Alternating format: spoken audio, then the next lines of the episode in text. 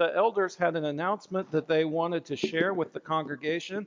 So Mike's going to help us with that. And then we have a prayer uh, request, a special prayer request, and a couple special things we wanted you to be aware of as a church uh, before we jump into the sermon. So there's a lot of moving pieces this morning. Mike?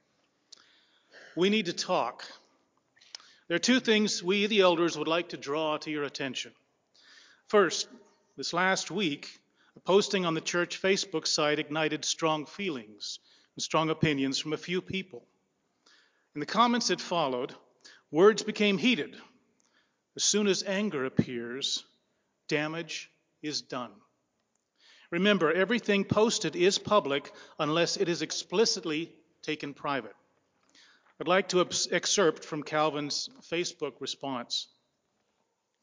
My hope and desire for our church Facebook page is a forum that is primarily encouraging and informational about church activities or what is happening in each other's lives. I especially love it when we can share prayer requests with each other. When conversations begin to turn into debate, or we start labeling certain people or certain actions in ways that can be demeaning, divisive, or polarizing, these will be removed. Social media presents unclear and partial information that we read into and get upset about. And situations quickly escalate and feelings get hurt. I personally have not observed problems being fixed or differences of opinion being resolved via Facebook posts. If you have questions, you want to debate an issue, you need clarification, or if you think we are doing something wrong, please talk to Calvin or the elders in person. Matthew 18:15 comes to mind. If we cannot talk with you in the moment, we will gladly set up something with you. When issues do come up, please be patient with Calvin and the elders. It probably isn't because we're uninformed or ignorant and it definitely isn't because we don't care. Wisdom suggests it's best to let the emotion of the moment rest before it is dealt with. Face to face or over social media, James' admonition to be quick to listen, slow to speak, and slow to become angry holds true. Let's be mindful and discerning about ways the enemy would like to use any possible thing he can to separate us, isolate us, or break us apart. Thank you about the word, think about the words you are speaking or posting. Words have power. Words have meaning. With words, we lift each other up and offer hope in difficult times. With words, we cut and stab into the very heart.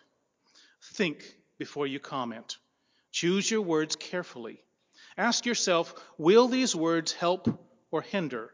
Are they meant to lift up or knock down? We, of all people, should lead the way by being civil in our discourse. Second, the leadership has had uh, questions about conducting baby blessings. Understand that we, the eldership, have chosen to honor our babies and families in this way. The scriptures tell us to bless, pray for, and encourage our church family so our love of Jesus may be seen in the way we treat one another. Blessing our baby spotlights the call for each of us to see and be part of the lives of our children and families. Regarding the use of oil during the blessing, it has no special powers.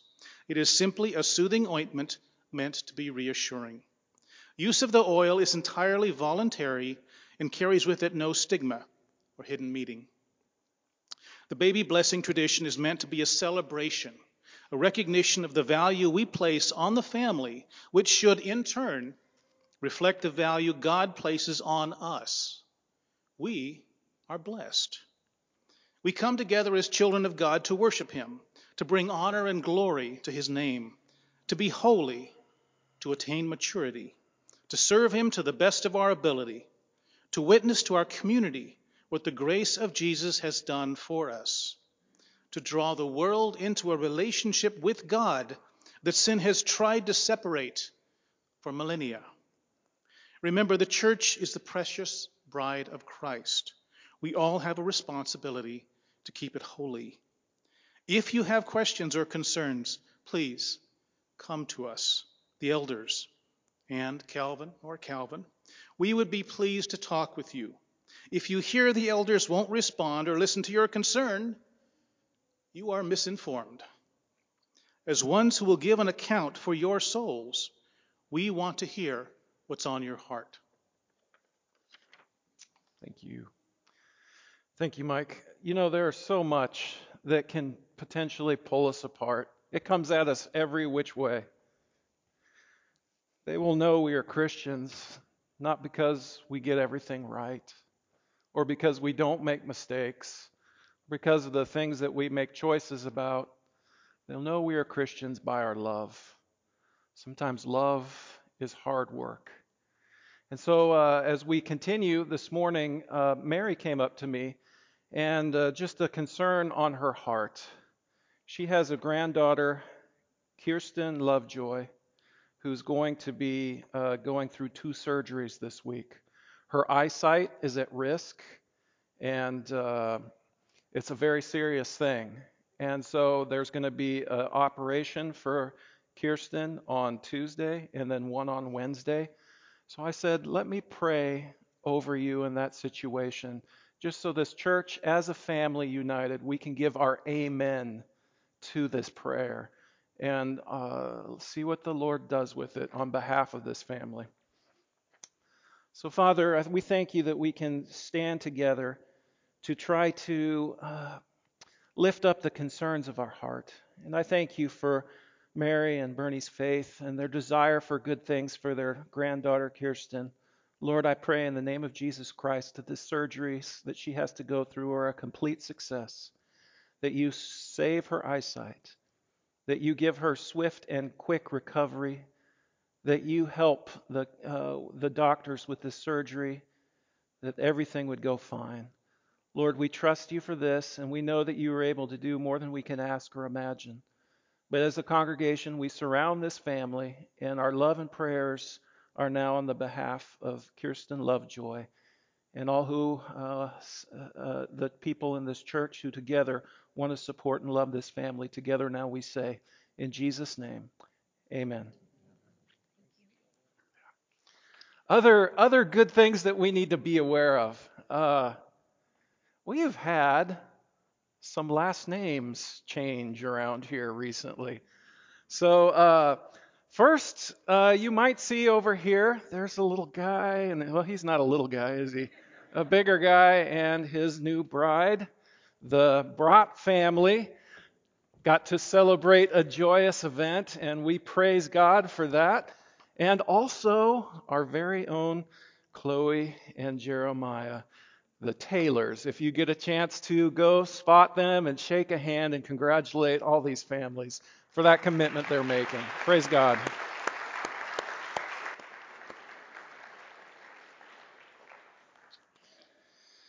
All right. I suppose I should get into a sermon now, huh? We know I'm a little long winded at times. So uh, let's not dilly dally any longer. We're continuing our sermon series in John, and we are finishing the 14th chapter. We're into the 15th chapter, and the timing of the Lord, it's just wonderful. The words that He gave me to chew on this week and mull over, they were ministering to me, and I hope they minister to you too by the grace and power of God working through His Holy Spirit. So, uh, if you're visiting with us, we're thrilled to have you. And uh, we want you to keep coming back, and we want to meet you and get to know you and figure out how we can do this thing together. It's not our own glory we're after, or even our own satisfaction and happiness. It's to glorify our God.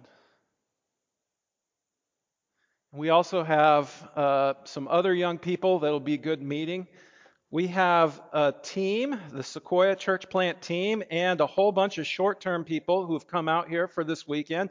They're mostly sitting all over here in the first couple rows. Uh, and uh, we're looking forward to spending some time with them and uh, just take a chance to greet them. And uh, uh, we'll look forward to what we can do and accomplish together here coming up. So, as we jump into our text, we find Judas, not Judas Iscariot, speaking. He says, Lord, why do you intend to show yourself to us and not the world? And Jesus replied, If anyone loves me, he will obey my teaching. My Father will love him, and we will come to him and make our home with him. He who does not love me will not obey my teaching. These words you hear are not my own, they belong to the Father who sent me. So, at, at first, when I read this, I thought Jesus' answer to Judas' question seems a little bit strange. But what is happening here is Jesus is explaining the way reality works the, the reality of how God reveals himself to us. It's through love and obedience. When you love and obey the Father and the Son, they come into your life. They come and make their home in you through the power of the Holy Spirit. There's a correlation between love and obedience. Love makes obedience easy. It makes it attractive.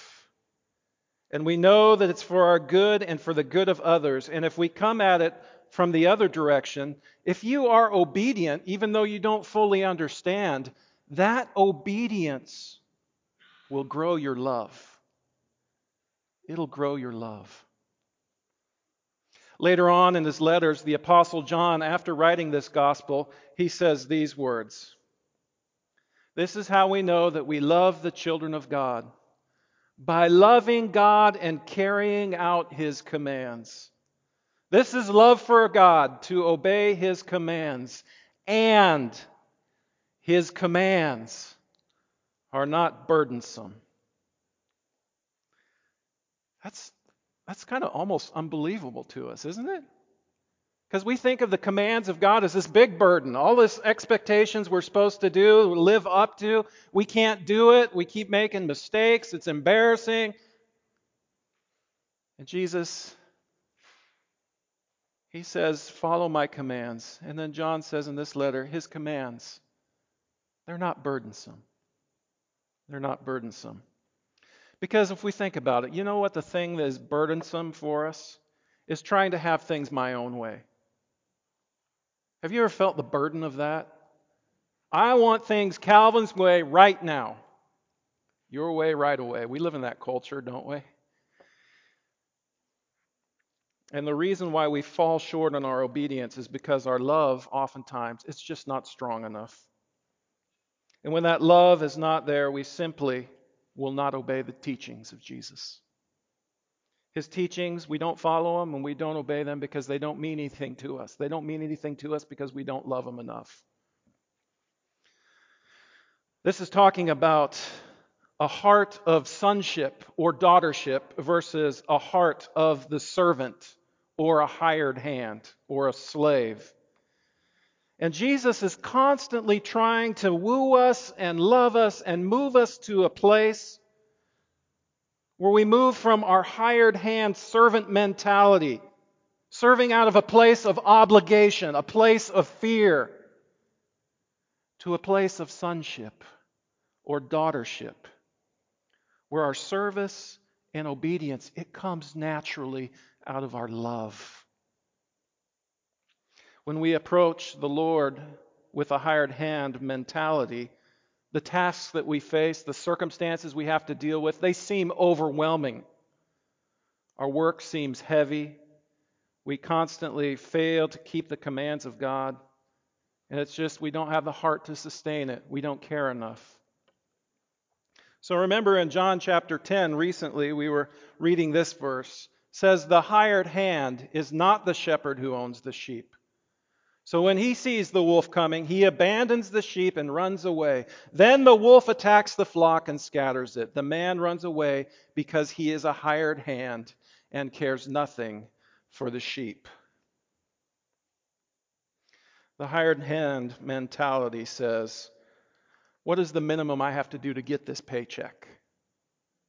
The hired hand mentality says, What is the minimum premium I have to pay to get my eternal life insurance policy validated. Heaven approved. So we're baptized. We show up once in a while. Perhaps we toss a little bit in the collection plate. We try our best to keep the rules, but they feel heavy and burdensome. And we wonder why our faith seems so weak and we fail to experience the abundant life that Jesus promises us. And Jesus, he comes to us and he's like, Why are you fighting over a life insurance policy? Why are you fighting over a paycheck when I'm offering full adoption?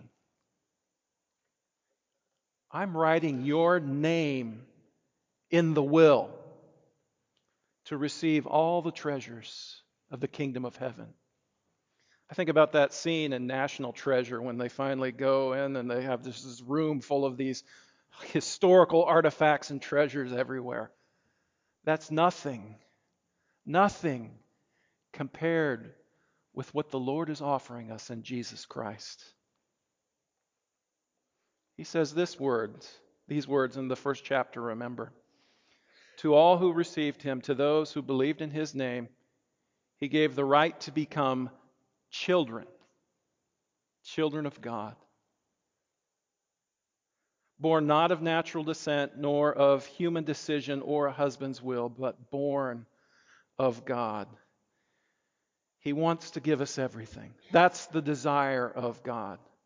God becomes daddy to us, Abba Father. And when I am a son or a daughter, my motivation changes, doesn't it? My heart's desire is to do those things that please my Father. You know why I do this? Because I know that those things, I've learned by experience that those things my Father desires, they are for my good. You see, guilt or shame or fear or obligation, they will allow you to keep commands for a time, but that time is short lived. But the person who obeys from a heart of love, they're playing a whole nother game on a whole nother level. All this I have spoken while still with you, but the counselor, the Holy Spirit, whom the Father will send in my name, will teach you all things and will remind you of everything, everything I have said to you. Remember, I talked about, uh, I don't know, last week or a couple weeks ago, a trail of breadcrumbs that Jesus left for his disciples that they just couldn't understand in the moment. Things like the prediction of his death, uh, being lifted up. They didn't understand what all that meant. Uh, the kind of death he would die, his betrayal, his abandonment, uh, uh, Peter's denial, and then talking about the Holy Spirit who helps uh, the disciples remember all of these things. The Holy Spirit comes in and he helps counsel and teach to grow in love, to understand and trust God at a whole nother level. You see, the Holy Spirit, we get all of these different ideas about what the Holy Spirit is and what the Holy Spirit isn't. The Holy Spirit, Holy Spirit is not like some impersonal spiritual energy of some kind. It's not just some phenomenon like electricity. The Holy Spirit has a personality, He's a person. And the Holy Spirit is not just the Bible. The Holy Spirit wrote the Bible and uses the words of the Bible in an intimate and special way. But the Holy Spirit is bigger than all of that. The Holy Spirit is God. The Spirit has a personality, the Spirit has work that He does. The Spirit has feelings. Did you know that? Did you know you can grieve the Holy Spirit? In John 16 and in Hebrews, we find uh, instances where it says the Spirit speaks, which implies we need to learn how to listen to the Holy Spirit. So, just in this couple verses in John 14, we know this about the Holy Spirit at least. He comes to teach, to remind, counselor in the sense of uh, legal advocate to advise us in our problems, uh, an encourager could be taken from that word. He's with us forever so that we're not orphans. The Holy Spirit comes in and takes away a spirit of orphanship or feeling like an orphan. That's how intimate this relationship is with the Spirit. And he's described as the Spirit of truth, meaning there's no shadow side with the Holy Spirit. It's not half truth. The Holy Spirit is reliable, the Holy Spirit is trustworthy. He is, in fact, the truth that sets us free, the Spirit of truth. See, the Holy Spirit is also associated with all of these wonderful fruit that we talked about in Galatians. And one of those fruit is peace. How many of you need more peace in your life? I'm feeling it. I want more peace in my life. I want more of the peace of the Holy Spirit in my life. Jesus says these words Peace I leave with you. My peace I give to you. I do not give to you as the world gives. Do not let your hearts be troubled, and do not be afraid. You see, when we think about peace, typically we think about it in terms of absence of turmoil or drama or violence. But the peace that Jesus is talking about here is deep well being. It's thriving. It's something that He Himself gives us through the Spirit. Because peace is in Jesus' authority. To, peace is something in Jesus' authority He's able to give to us. This means that it's not based on my life circumstances. It's not based on what any human person can give me or take away. It's beyond what any other person can do to harm me. You see, the peace of Jesus is not like the peace the world gives. That's why he says this I don't give as the world gives. Because the world, in the world, the way the world gives things, the reality is never as good as what's promised. Have you ever noticed that? The world is fickle. The world has a very short attention span. The world takes back what it gives. And trying to build peace from our constantly shifting circumstances, well, what's going to be thrown at us this week? If that's where I'm trying to build my peace, that's I, I'm in big trouble. It's like trying to build your house out of playing cards. Because the truth is, so many of the circumstances that get thrown our way, they're outside of our control. We try to pretend we're in control, but we're not. Never to the level we would love to be in control. And when we try to build peace based on these circumstances, it's a house of cards. And the first stiff breeze that comes along, we're having to start over again and over again and over again. And our peace is constantly taken away from us and it's constantly robbed from us. Jesus' peace is different.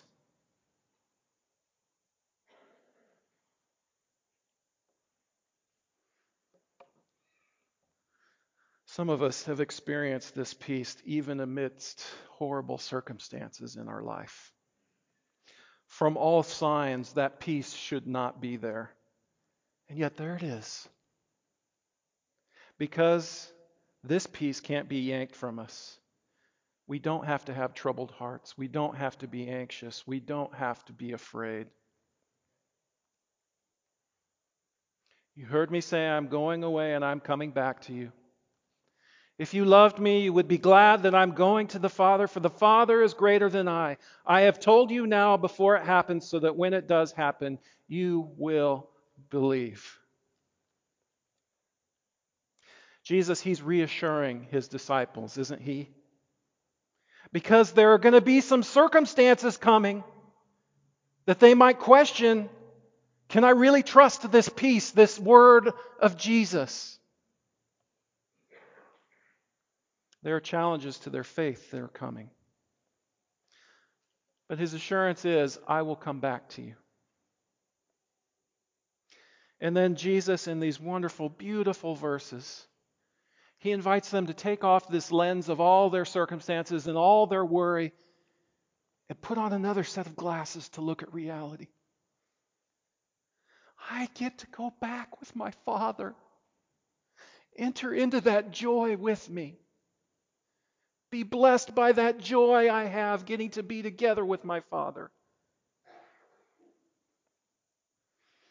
The Father, He was greater than I. That anticipation, that excitement, what a beautiful thing. You know, uh,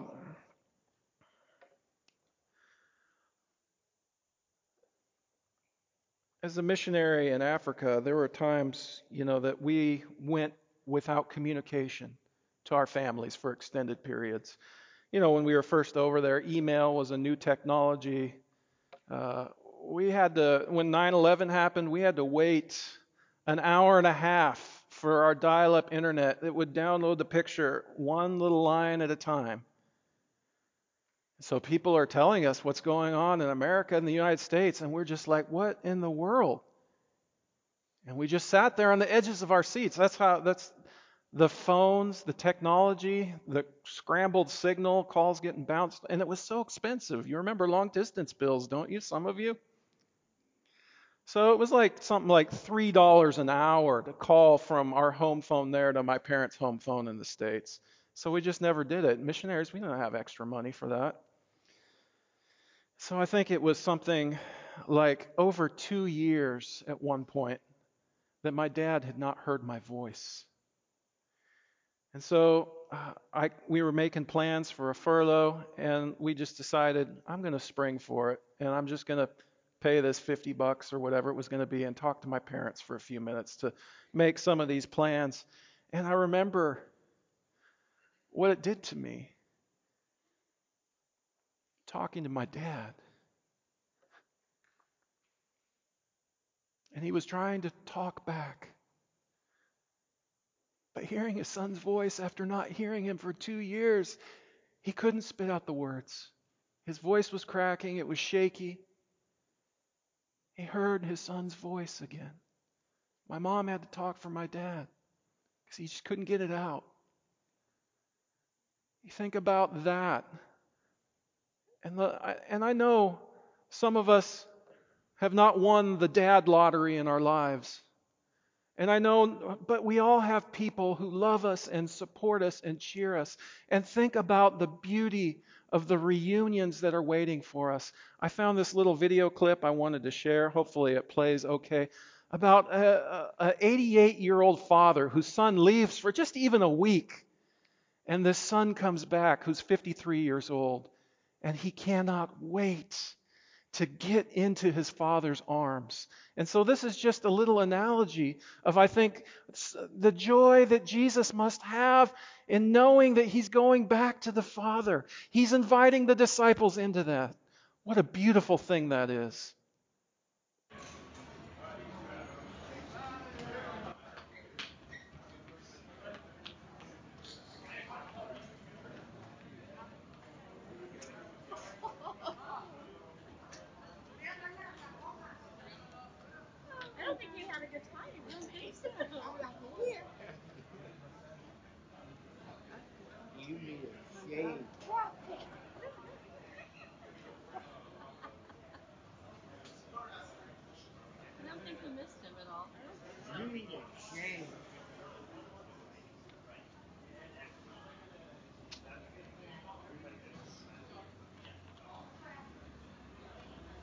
Did you have, did you have a good time?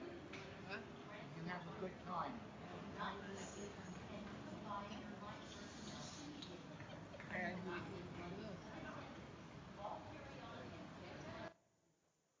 That's beautiful, isn't it? You know, the, the, the, things that we see where our vision gets locked, sometimes we just need to take another set of lenses that Jesus gives us. This isn't just Jesus going back to that kind of love, it's us being invited into that kind of love as well. Drawn into that love that challenges us and changes us and makes us obedient. We long for this on some level, don't we? I will not speak with you much longer. For the prince of this world is coming. He has no hold on me, but the world must learn that I love the Father, and I do exactly what my Father has commanded me. Come now, let us leave. In these verses, Jesus is telling us that, that humanity, the world, the devil, the prince of this world, his minions, they are not the ones who have the power to hold him to the path that he is choosing to walk. We were told in our communion thought this morning Jesus had a choice. It's not the prince of the world who had his way with Jesus that caused this to happen. The only thing that kept Jesus on the path to his own death was his unwavering and unshaking faith in his Father. And the joy he had in obeying his Father. Because perfect love manifests itself in perfect obedience. And then these last couple words, we tend to run right past them, but there's a movement happening now. Come now, let us leave. So everything that's been going on right now in these last two chapters is in the upper room. Uh, it was the foot washing of Jesus, the Last Supper prediction of Judas's betrayal, uh, Peter's denial, all of this teaching on the Holy Spirit from uh, chapter 14 all this has taken place in the context of the upper room. And so now they move out of the upper room and start making their way toward the Kidron Valley and to an olive grove there. But on their way, they would have walked right past, they would have had to walk past people who had planted grapevines. And at this time of year, when the Passover was taking place, it was just after the time of grape pruning. So when they went out of the upper room, they quite literally could have walked past people who were busy pruning the grapes. And likely they still would have seen grape, uh, the canes or the branches in piles laying around on the ground. So that's the context.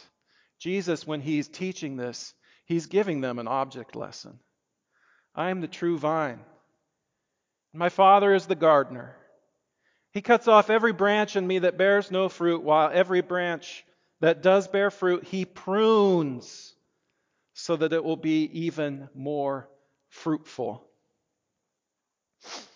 I didn't know this, and I just learned this this week actually. Uh, but unless you remove the majority of the previous year's harvest or the previous year's growth in the branches, you're not going to get any new grapes. They really have to cut those puppies back. Uh, so they trim back like 90% of the previous year's growth, just down to a couple buds. And this actually makes the plant way more fruitful and way more productive. You know, when we read these verses too, we tend to think automatically about judgment. And in a sense that, that there is true. There's judgment. There are consequences when you walk away from Jesus Christ. It's not by his choice, though. But the bigger picture of this text is the gardener is doing exactly what is necessary to keep the plant most fruitful and most healthy. My friend Trevor, he used to tell me, Calvin, remember this. The gardener is never closer to the plant than when he's pruning it. He's never closer than when he's pruning it. And we may like not like it, and we may feel uh, that this is this painful. These these moments in life that come our way, and it seems like 90% of the progress we make is just wiped out in a moment. Last year's growth is just being cut away. The message of Jesus is this: is trust the gardener Trust the gardener. He knows what he's doing. He knows what he's doing. And notice who's supposed to be doing the pruning, right? We all like to put that hat on and think that we're maybe this is my job to help prune this a little bit. No, we have someone who's taking care of this. We trust God to do the pruning that's necessary in our own lives and our own hearts.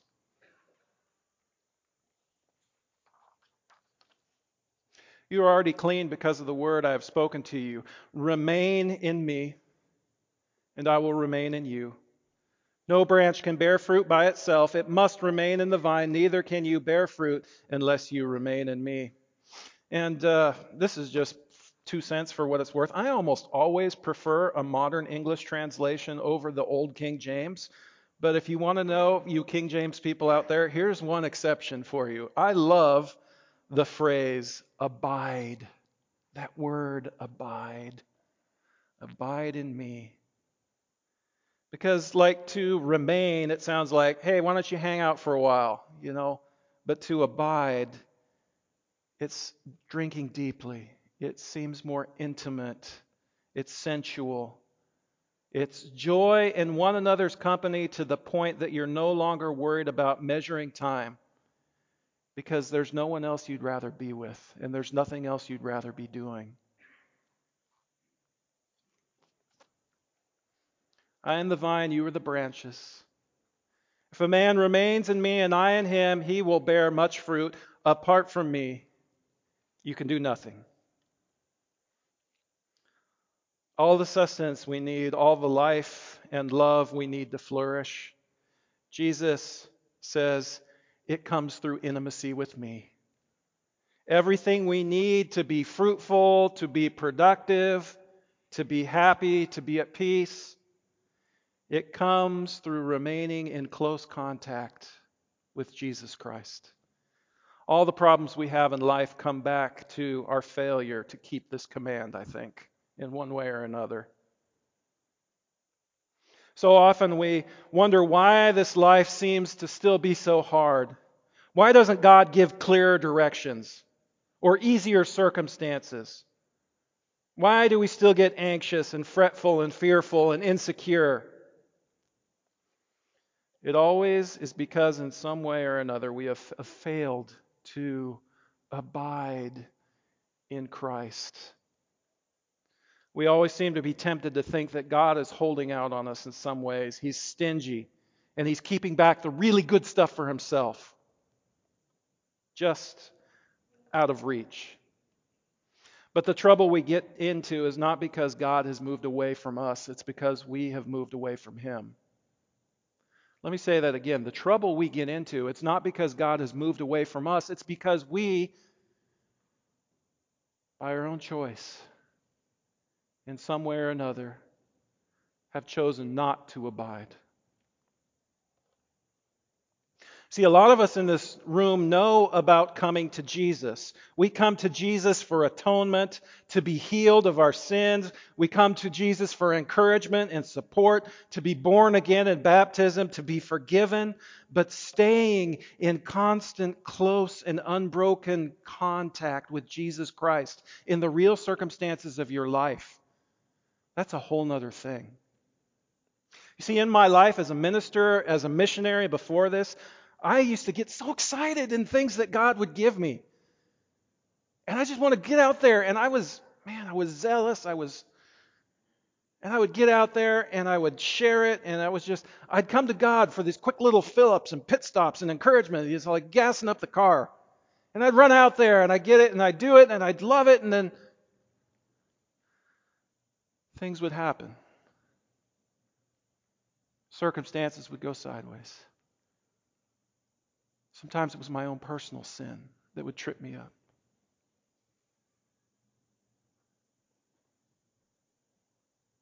Pride grew in that place away from abiding. Burnout grew in that place away from abiding.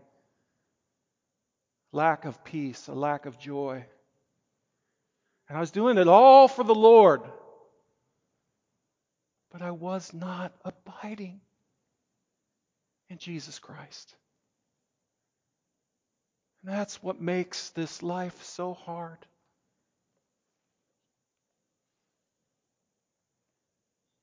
See, God, He wants to be more to us than a quick pit stop, a quick check in and a quick fill up. I hope that our Sunday morning sermon, services and the sermons I preach, I hope that there's some growth and encouragement that comes from that. But God's desire from each of us is so much bigger than that. He wants to be more than our quick fix and our fill up. He wants the pleasure of our company constantly.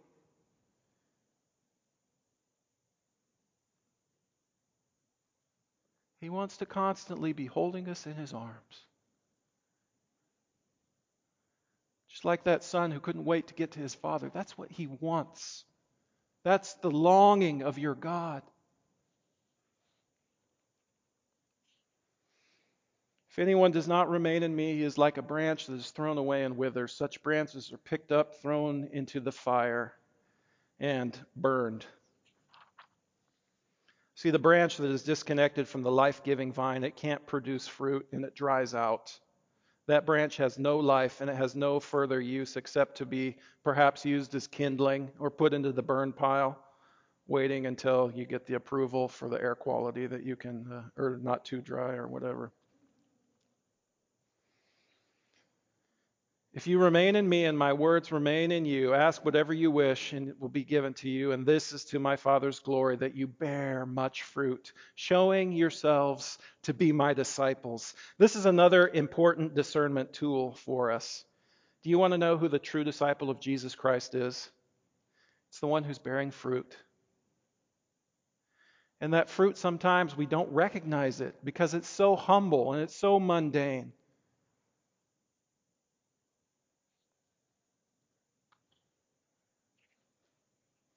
The one who is becoming like Jesus by abiding in Jesus, they will do the work that Jesus wants done. And just like Jesus, we are called to some humble work sometimes. Jesus invested deeply in a group of people that everyone thought were losers, and just a few of them.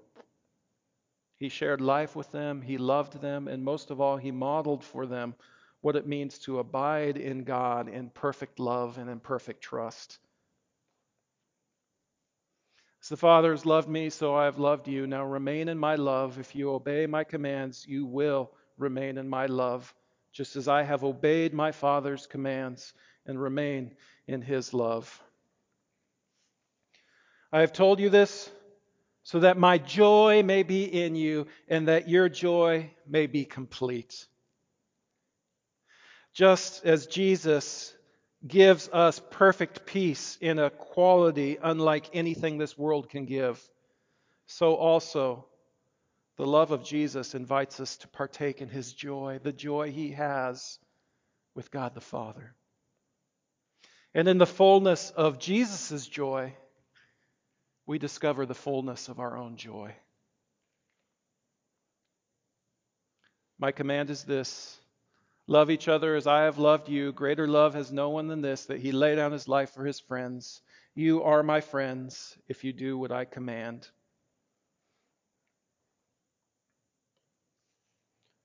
I no longer call you servants because a servant does not know his master's business. Instead, I have called you friends, for everything that I learned from my Father I have made known to you. Remember when I said earlier that we need to, instead of having a hired hand mentality, we need to have a sonship mentality that serves out of love instead of fear or obligation. You see, the, the beauty of this verse here is God knows, God knows that we come at Him from a place of mixed motives and being half hearted. We have split allegiances, we're anxious, we have mixed motives but He's in the business of building us into a family. I'm almost done. I noticed my cue, just walked right through the door. John 15, 15 here, it marks this progression, the human journey, moving ever deeper into the love of God. In this case, moving from a place of slavery to a place of friendship. A friend is someone who Jesus shares everything with. You did not choose me, but I choose, chose you and appointed you to go bear fruit, fruit that will last. Then the Father will give you whatever you ask in my name. This is my command love each other. See, in the culture of early Judaism, it was only the intellectual cream of the crop that would be given the privilege of being the disciple of a rabbi. but look at who Jesus chooses to be his disciples. He chooses guys who were not good enough. They didn't have the right credentials. They're not rich enough, connected enough, smart enough. They didn't go to the right schools. Who did Jesus choose? He chose tradesmen, by and large, fishermen. He chose a terrorist. He chose a tax collector. Why are these the people that Jesus chooses? See, in the hidden music of John's gospel, Jesus saw something in these disciples that no one else in the world could see. These men couldn't even see it in themselves. See, this is a stumbling, fumbling, mistake prone group. And they're unremarkable people except in one regard. They were willing to follow Jesus and to learn from him and to try to obey him. I think about the way that Jesus met Simon Peter. You remember in the Gospel of Luke? Put out into deep water and let down the nets for a catch. And Simon Peter answered, Master, we've worked hard all night and haven't caught anything. See, Peter knew what he was doing, he knew his trade. He knew how to catch fish. And then this rabbi who's got all this book knowledge or whatever, he didn't know what Jesus was like. It just says, This is how you do your job, Peter. Peter's like, We've been sweating, we we're tired, but because you say so, but because you say so, I will let down the nets. You see, Peter was willing to take Jesus at his word, even when it didn't make sense. And he simply obeyed. They had so many fish they didn't know what to do. And, and, Jesus, and, and Peter falls down at Jesus' feet. Away, Get away from me, Lord. I'm a sinful man. That miracle was unlocked by the obedience of these disciples. So, once again, our lesson today. It's about abiding, remaining in Jesus. Our lesson today is about obedience. And what is the command that he tells us to obey? This is my command love each other. Love each other.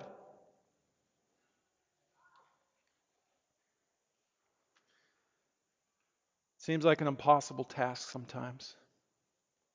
But to the extent you or I abide in Jesus Christ, we have the power to love each other well and to fulfill this command that He's given to us.